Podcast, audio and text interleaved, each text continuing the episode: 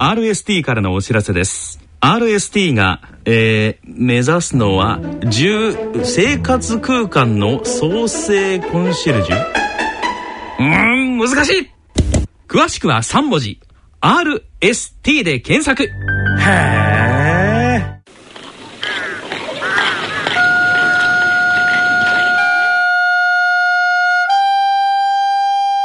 はい、えー、静岡町角電気屋さんのコーナーです。聞き手は静岡在住の歌人、田中昭義さんです。ご機嫌いかがでしょうか？田中昭義です。静岡町角電気屋さん。このコーナーでは、静岡県内各地で商店街などの地域活動を担っておられる電気店の店主の方へのインタビューを通して、静岡各地の様子、電化製品をめぐるエピソードを静岡在住の私、田中昭義が伺ってまいります。今月は島田市にある山崎電気商会の山崎勝彦さんと電話をつないでみたいと思います。山崎さんよろしくお願いいたします。よろしくお願いします。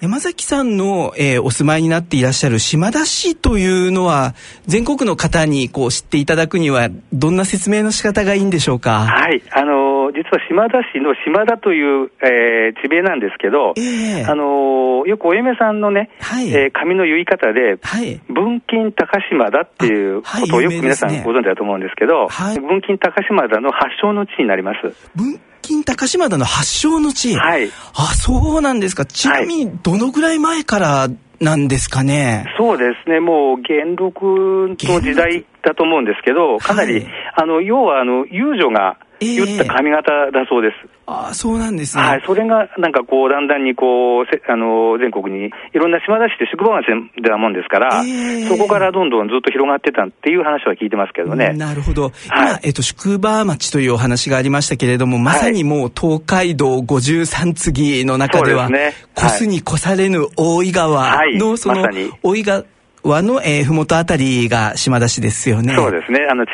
理的にはそうですね。はい。はい。はい、なるほど。ちなみに、えっ、ー、と、島田市からの富士山というのはどんなふうにご覧になられますか？そうですね。あの、割と、まあ、遠いといえば遠いんですけど、はい、あの、ちょうどね、あの、大井川のちょっと上に牧之原大地っていうのがあるんですけど、えー、そこから見る富士山はね、あの、本当にあの、静岡県を象徴するような景色になるんです。はい、なるほど。お茶畑があって、その向こうに富士山があるっていう。はい。はい。そんなか、あの、そうですね、風光明媚な。はい。なるほど。はい。お茶畑といえばちょうどこの5月はもうまさに88夜が終わって、新茶の頃かなと思うんですけれども、はい。島田茶も有名ですよね。そうですね。あの、何度か、あの、いろんな賞をいただいてるようで、はい。ちょうど今時期がもうね、お茶の新茶の摘み取りが、あの、はじ始まってるもんですから、えー、あの、結構ね、あの、新緑の綺麗なね、お茶の、えー、ね、あれが、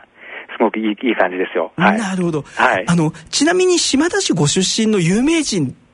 挙げていただくとしたら、どなたがいらっしゃいますか？そうですね。あのー、えー、岸本佳代子さん。はいはいはいはいはいはい。とかね、はい、えー、別所哲也さんですかね。別所哲也さん。はい。はい。が有名な俳優の方で。なるほど。はい。あの、実は私も岸本佳代子さんと一緒にまさに島田あたりで茶摘みをしたことがあってですね。そうなんですか。はい。一心二用っていう感じで、こう、教わりながら、えあの、茶摘みをしたことがあったんですけれども。そうなんですか。はい、ちょうど。彼女も、あの、ちょうど同じ町内にいたもんですからね。ああ、そうなんですか。あの、小さい頃は、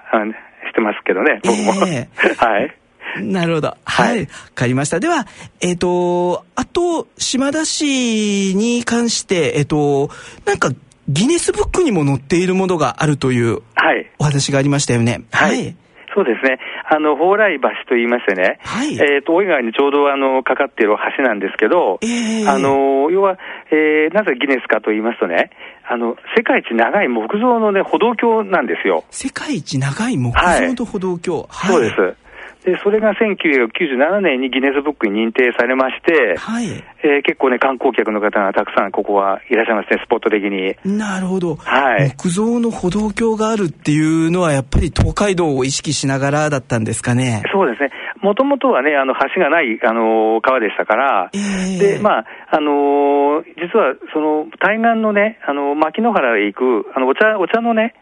えー、お茶摘みの仕事をするための、橋だったそうです、菊に。そうなんですね。はい。わかりました。はい。では、えっ、ー、と、山崎さんはそんな、えー、島田市で電気店を営んでおられますけれども、はいはい、創業はどのぐらいでしょうか？はい、創業は昭和43年ですから、はい、今から46年前になります。はい、46年前、はいはい、なるほど。それは、えっ、ー、と、山崎さんのお父様が先代からですか？はい。あの、父親が、あの、先代父親、実は、あの、両親とも僕は長野県なんですよ。ええー、で、こちらに出てきてから、あ10年ほど、あの、電気店にお勤めして、それから、あの、のれん分けさせてもらって、今から、はい、それから始まったということで。なるほど、なるほど。はい。はいそうですか。ではじゃあ、のれん分けした形で、まだご両親もやってらっしゃるんですか？えー、父親はね、あの、一昨年他界したんです。そうなんですね。はい。はい。あ、はい。あの、お父様のこう、おっしゃってた、どんな精神でいらっしゃいますかね？あの、僕が印象に残っているのは、あの、とにかくお客さんのために、あの、お客様から、あの、お金をいただくっていうことはこういうことなんだよだから手を抜いちゃいかんよっていう、いけいけないんだよっていう話をね、ずっとしましたね。はい、なるほど、なるほど。はい。お金をいただくというのは、こういうこと、そのこういうことというのは、はい、具体的には何かおっしゃられていらっしゃったんですか、ね、あの、仕事を丁寧にしろって言われましたね。はい、仕事を丁寧に。はい。なるほど、なるほど、はい。誰が見ても丁寧にやった仕事だなっていうことを、しっかり見せてくるってことが大事だぞっていうことで、よく言われましたね。なるほど、なるほど、はい。丁寧な仕事を、はい。はい、もうそれをずっとモットーにされながら、ね、えー、山崎さんもやっていらっしゃって、はい、ということ。はい。でそろそろ、えっ、ー、と、お時間となりました、はい。ありがとうございます。ありがとうございました、えー、この続きは次回の放送でお送りいたします。はい、どうもありがとうございました。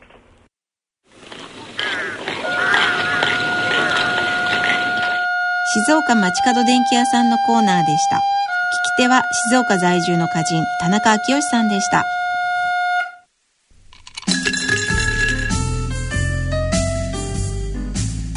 大人のための大人のラジオ大人の科学のコーナーです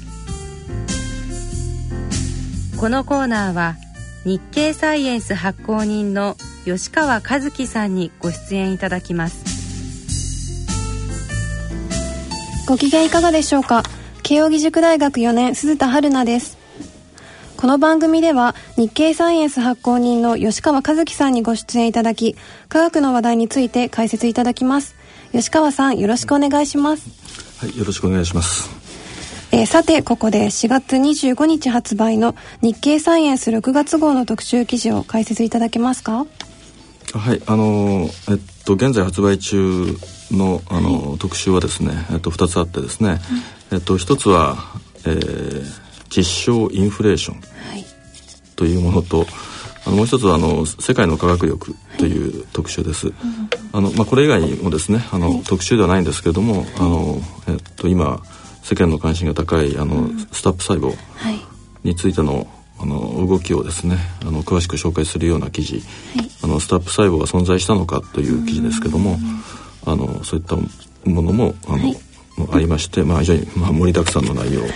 なんですけれども、まあ、スタッフ細胞の話は後でまた、あのするとしまして、えっと、まずあの、えっと、特殊なインフレーションについて、あの触りの部分をちょっとお話をしたいと思います。えっとまあ、インフレーション理論っていうのがですね、えー、それはあの、えっと、今から138億年か、うんうん、えー、前にですねその宇宙があの生まれた直後にですね、うん、その時はあの小さな点みたいな状態だった宇宙が、うんうん、あの光の速さをこうはるかに超えるようなあの勢いでわっと膨張して、はい、あの加速度的にあの膨れ上がったとい。う仮説なんですね。でまああのよくあの宇宙の始まりということであの、はい、ビッグバンということをよく聞きますけども。あのこのインフレーションが起きたというのはそのビッグバンより前のことで、あのインフレーションがまず起きた後に、うん、あのビッグバンという、まあ、火の玉状態のこう大爆発が起きて、さらに、えー、膨張したという順番なんですね。それで、まあ、このインフレーションというのは、まあ、非常にこう壮大で、まあ、ドラマチックな、はい、あのこの理論なんですけれども、えっとまあまあ、大昔の話でもありますし、はい、その本当にそんなあの急膨張が起きたのかと、うん、あのそれをこう実証するのがですね、うん、非常に難しいというふうに考えられたんですね、はい、ところがそれがあの今回あの観測によってですね、うん、そのインフレーションが起きたことの証拠と思われる、ことがあの確認されたという発表が、うん、えっと、これアメリカの研究者ですけれども、はい、あのえっと、3月にありまして、はい、あのまあ、世界的に大きな関心を呼んだんですね。でまあ、そのアメリカの研究グループが、えっと、南極に置かれた、あの電波望遠鏡を使いまして、あのマイクロ波というあの、えっと、電波をですね、あの観測を高い精度で観測をしたと、まあ、これはその非常にあの宇宙の遠くから到達したその電波を観測したんですけども、あのそのこの電波のその変更変更っていうあの、光がこう偏ってるって変更って言いますけどそのへの電波の変更の様子がですね、えっと、そのインフレーション理論から予測された、あのパターンというものをはっきりと示していたという、あの発表なんですね。でまあこれがまああのインフレーションの証拠を捉えたということになるんですけども、あのまあ、もう少し詳しく言いますとですねあの今回あの捉えたのはその、えっと、重力波という、はい、あの日経サイエンスでもあの、ね、えっと、最近特集したことがありますけれども、はい、あの重力波ですねその、でえっと、特にその宇宙の誕生の直後に生じたこのインフレーションによって生じたと思われるものをその原子重力波という、うん、始まりの重力波と、あの呼んでいますけれども、うん、まあ、その重力波っていうのは宇宙で何か大きなことが起きた時に、うん、その、えっと、時空の歪みが、こう波がこう伝わってくるようにして、えっと、光の速さと同じスピードで宇宙の中を伝わっていくと、まあ、これ重力波と言いますけれども。あのやはりそのインフレーションの時にですね、あのえーまあ、時空に当然ながらあの大きな歪みが生じてそれが伝わってきていたと。でその今回の観測というのは、あのそうしたその原子原子重力波というものをが実際ある、あったということをその間接的な形ですけれども、まあ、観測したということになるわけですね。それこれが発見される前まではそのビッグバンから生まれた波までしか観測はされてなかったという。あの重力波自体というものが、はい、あのこれまでほとんど間接的な形でしか、はい、あの観察されてませんでした。あの、うん、ビッグバン以降の、うん、ことについては、まあ、重力波ではなくて、はい、あの別ないろんな、あの電波、を使った観測というのがされていたので。あの、まあ、今回そういう意味でも本当重力波というものを、あのまあ、間接的な形ですけども捉えたということで、そういう意味でも画期的なんですね。それで、はい、あのこのインフレーション理論っていうのはあの、えっと、日本の研究者が実は深く関わっていまして、えっと、佐藤勝彦さんっていう、はい、あのえっと、現在あの自然科学研究機構の機構長をされていますけれども、はい、この佐藤さんと、はい、それからアメリカの、えっとえっと、アラアラン・グースさんという人が、うんうんうん、あの1980年代の初めに、はい、まあ、あのそれぞれ別々にですね、うん、このインフレーション理論というものをあの考えついたんですね。はい、それでまああのその後非常に、まあ、有力な理論ということにはされていたんですけれども、あのさっきも言いましたように、まあ、証拠があのなかなか見つからないということだったんですが今回それがまあ実証されたということでですね、あのまあ、気の早い向きはですね、あのまあ、この理論を最初に作ったその佐藤さんたちにあの、まあ、ノーベル賞が与えられるのではないかという予想、すごいですね。そうですね、はいが出たりして、まあ、そういう 観点からも、あの今回のこの話は話題になってるということなんですね。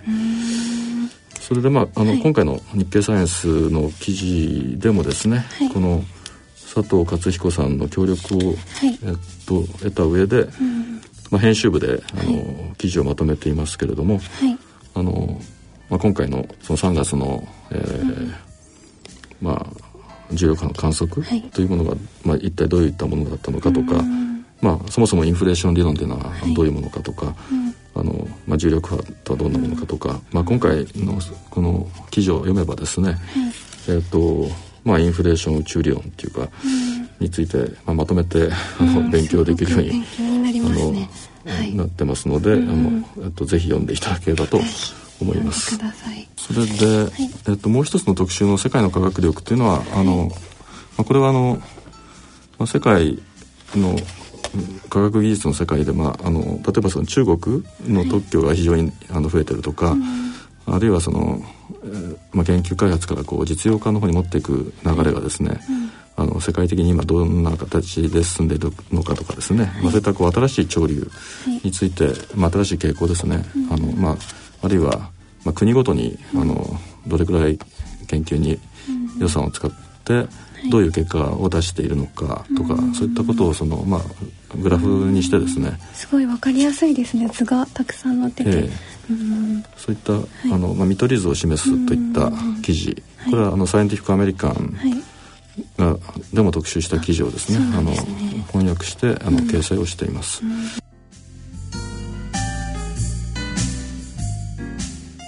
そしてあのスタップ細胞についての記事なんですけれども、はい。まあ、今回、まあ、特集ではありませんけれども、はい、まあ、その隠れ特集みたいな感じで、ね、気になりますね。あの、まあ、総力取材で、はい、えー、とまとめましたというあのスタップ細胞は存在したのかという記事なんですね。でまあこの話はあの、はい、えーと、スタップ細胞を、えー、作ったというその小保方さんの、はいうん、研究に対してですね、はい。えーまあ、いろんな、うん、あの疑義が生じたために、はい、あのまあ、理化学研究所の、まあ、調査委員会がですね、うん、まあその、えーまあ、論文不正があったという、のではないかということであの4月1日にあの具体的にはその小方さんの論文の中にあった、はい、あの、えっと、実験の結果を示す画像のうち2つについて、うん、あの改ざんであるとか捏造であるという、うん、結論を出したその報告書を発表してですね、うん。はい、でこれに対してあの小方さんの側も、えーと、記者会見を開いて、えーと、反論をして、あのそれは、えーとえー、あの正しい画像はあったんだけれども、うん、それはあのその掲載をするときに投稿するときに、うん、えーと、間違えただけで、うん、とその悪意のある改ざんとか捏造ではなかったという反論をし,、ていまして、あの論文を撤回するということも自分は撤回しないということを言ってるわけですね。それでまああのまあ、総部方さんのスタップ細胞をめぐる問題というのはあの今はあのまあ、その誕生ミスだったのか悪意があったのかとい。うことで、まあ、そこをめぐってあの争われてるわけですけれども、まあ、その論文のその、うん、捏造の問題っていうのが、えっと、実際どうなのかということと並んでですね、あのやっぱりあのみんなの関心があるのはあのスタップ細胞が本当にあのできていたのかという、えっと、ことだと思うんですね。それで、まあ、それについて、あのの記事なんですけれども、はい、えー実際にできてたんですかねスタップ細胞っていうのは。えー、で大方さん自身は、はい、あの記者会見で、はい、あの自分はスタップ細胞を200回以上作りましたといったことをあの言っているんですけれども、はい、まあこれはその、えっと、本人がそう言ってるだけで、あのまあ、同じようなことをこういう方法でできるというふうに言われた研究者があの世界世界中であの実験をしてみたけども、まだ再現に成功したという報告がまだないとかですね、まあ、どこでもその確認されてないという状況なんですね。それであのさっきのその理化学研究所のその調査委員会というのはですね、はい、そのスタップ細胞が、はい、あのできたのかどうかということに関してはね、はい、あのそれはその調査委員会で調べる話ではないという、あの言い方をしていてあのそこについてはあの踏み込んでいないんですね。でまあその後あのまあ笹井さんという、まあ、小保方さんの、あの指導役の研究者、はい、理科理理研の研究者が記者会見をしたりして、うん、まあ、そこではそのスタップ現象、まあ、スタップ細胞があのあったと考えるのが、はい、まあ、非常に有力な、えっと、仮説であるというふうなこう考えを示したりとかですね。あのこれかなりこうあの はっきりしてないんですね、はい、まだね。それであのはっきりしてないないないので、はい、あのちょっとこの記事でも、あのえっと、結論はもちろん出していないんですけれども、えっと、現在山梨大学の先生ですけども和歌山照彦、えー、教授のインタビュー、記事、えー、も交えはい、交えながらですね。だからですね、まあ、この人がまあ、はい、その、まあ、ある意味、えっと、まあ、笹井さんは、はい、あの自分はその最後の段階でしか、あのこの研究にはあの携わってなかったので、あのまあ、はっきり言えばよくわからないと言ってるわけですね。で和歌山先生は、あのえー、まあかなりその、あの中心となってですね、あのえっと、小方さんと一緒に研究した人なので、まあ、この人の話をこう聞きながら、えっと、この人もあの結論的なことは言ってないんですけれども、あのこれをこういった話を読むとですね、まあ、大体どういうところに注目すればその、スタープ細胞についてのその研究の流れとか、あのどこがあのはっきりしていなくてどこが疑われているのかとかあるいはもしもスタープ細胞でなかったとしたらこういう可能性があるんじゃないかとかですね、あのそういったようなことがですねあの、まあ、分かるような、あのそういう記事になってます。ES 細胞となんだろうこう一緒になってるんじゃないかみたいな、うん、そうですね。あの、うん、和歌山先生もこのインタビューでは、はい、あのそれをこう強く匂わせるような、うんうん、あの可能性として、うん。うん、あの ES 細胞がその混入をしていたと、いうことの可能性を匂わせるようなことを言ってますけども、まだただそれそれでもその完全には説明できない、えー、現象が起きてるので、あのそこもちょっと結論を出せないという言い方をして、でまあその ES 細胞の混入であるとか、まあ、ES 細胞でない、あのその多能性を持った細胞が混入し,、していたとかですね、あのいろいろこうあの可能性としては指摘されていて、あのまあ、岡田さんは実際、スタッフ細胞を作りましたと言ってるんですけども、あのそうでないことが起きて、スタップ細胞というふうにあの小方さんが思ってるものができたとかですね、あのそういったことも考えられるので、あのまあ、そういったいろんなこうシナリオといいますかね、それがあのまあいろんなこといろんなステップがあるんですけども、えっと、こういうところに注目すればあのその辺りの読み筋といいますかですね、それが分かるようなそういう記事になってると思います。あとなんかこの次に論文投与を見つけ出すっていうちょっと興味深い記事があったんですけどこれはどういう、はい、まあこれもまあ、はい、あの、えっと、今回の論文の不正と、ちょっとまあ微妙に、あの関連。関連関連記事というか、あのそういうふうに読める記事でもあると思うんですけども、まあ、これはまああの、まあ、アメリカの記事ですけれども今回のスタップ細胞について直接あの、えーとえー、述べたものではありませんけれども、あのまあ、アメリカでねあの、やはり特に医学系の論文というのが、はい、あの他の人の論文そのもあの、えー、持ってきちゃったりとかね、そういうのが非常に多いということがですね、あのまあ、この記事を書いた人が、たまたまなんか最初は別の別の目的でね、はい、あの あの自分が、あの最初物理学をやってた先生が、はい、あの人が。このやってその医学関係の方世界に入ってきて、医学医学関係の論文が非常に難しいので、それをちょっと他の論文をこう参照しながら、あの、えー、読解できるような、そういうソフトウェアを作ろうと、で作ってみたらその動かしていたら、なんかあの東洋論文っていうのを論文に使ってきたと。いうお話ですね。それでまあ、東洋論文が多いということが分かったという話と、それからあの東洋といっても例えばそのあれですよね。自分が、えっと全く同じ研究内容で、うん、あのいろんなところにこう研究資金を、うん、あの申請する時に、うん、本当はなんか別の要す一つの研究について一つの、えっと、申請をするんじゃなくて、いろんなところにあの同じ内容で、あの説明文書で申請をするとかですね、そういうこれなんかあの要するに、まあ、一種の不正だと思うんですけれども、うん、そういったこともあのこのソフトウェアを使うとですね、うん、あのえー、っとそういったこともなんか分かってきて非常にあの研究者の世界ではですねかなりあのまずいことが起きてるなということが分かってきましたというそういう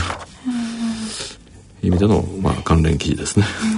ありがとうございます。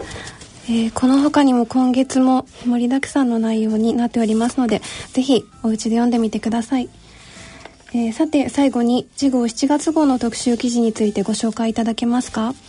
はい、えっと次号はあの5月24日の発売で、はい、少し先なので、ね、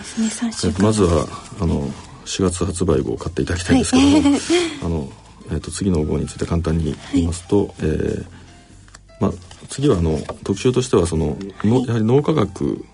の特集で、はい、えっと、脳地図革命というタイトルの、ね、脳地図ってのは脳のマップですね。はい、で、まあ、脳研究のやり方が、あの最近あの変わってきてるっていう話を紹介する予定です。これまではその、脳を調べるのに、まあ、神経細胞ニューロンを調べるというやり方が多かったんですけども、はい、まあ、それだけでは限界があるということで、うん、まあ、神経回路全体の構造と機能とかですね、うん、まあ、あの一種のこう詳しい地図を作るような感覚で、あの調べる、まあ、あるいはその脳の中でその遺伝子があのどういう場所でどういうふうに働いているのかということに注目して、はい、あのまあ、脳の遺伝子アトラスという言い方がされてるそうなんですけども、そういうものを作って調べるといったですね新しい方法が提案されて、まあ、新しい、えー、成果も上がってきているといった話を紹介したいと思います。ということで、まあ、あの次の特集は脳地図革命で、今発売中の特集は、インフレーションということですね。日経サイエンス7月号は5月24日発売となります。次回のこのコーナーは6月7日の放送となります。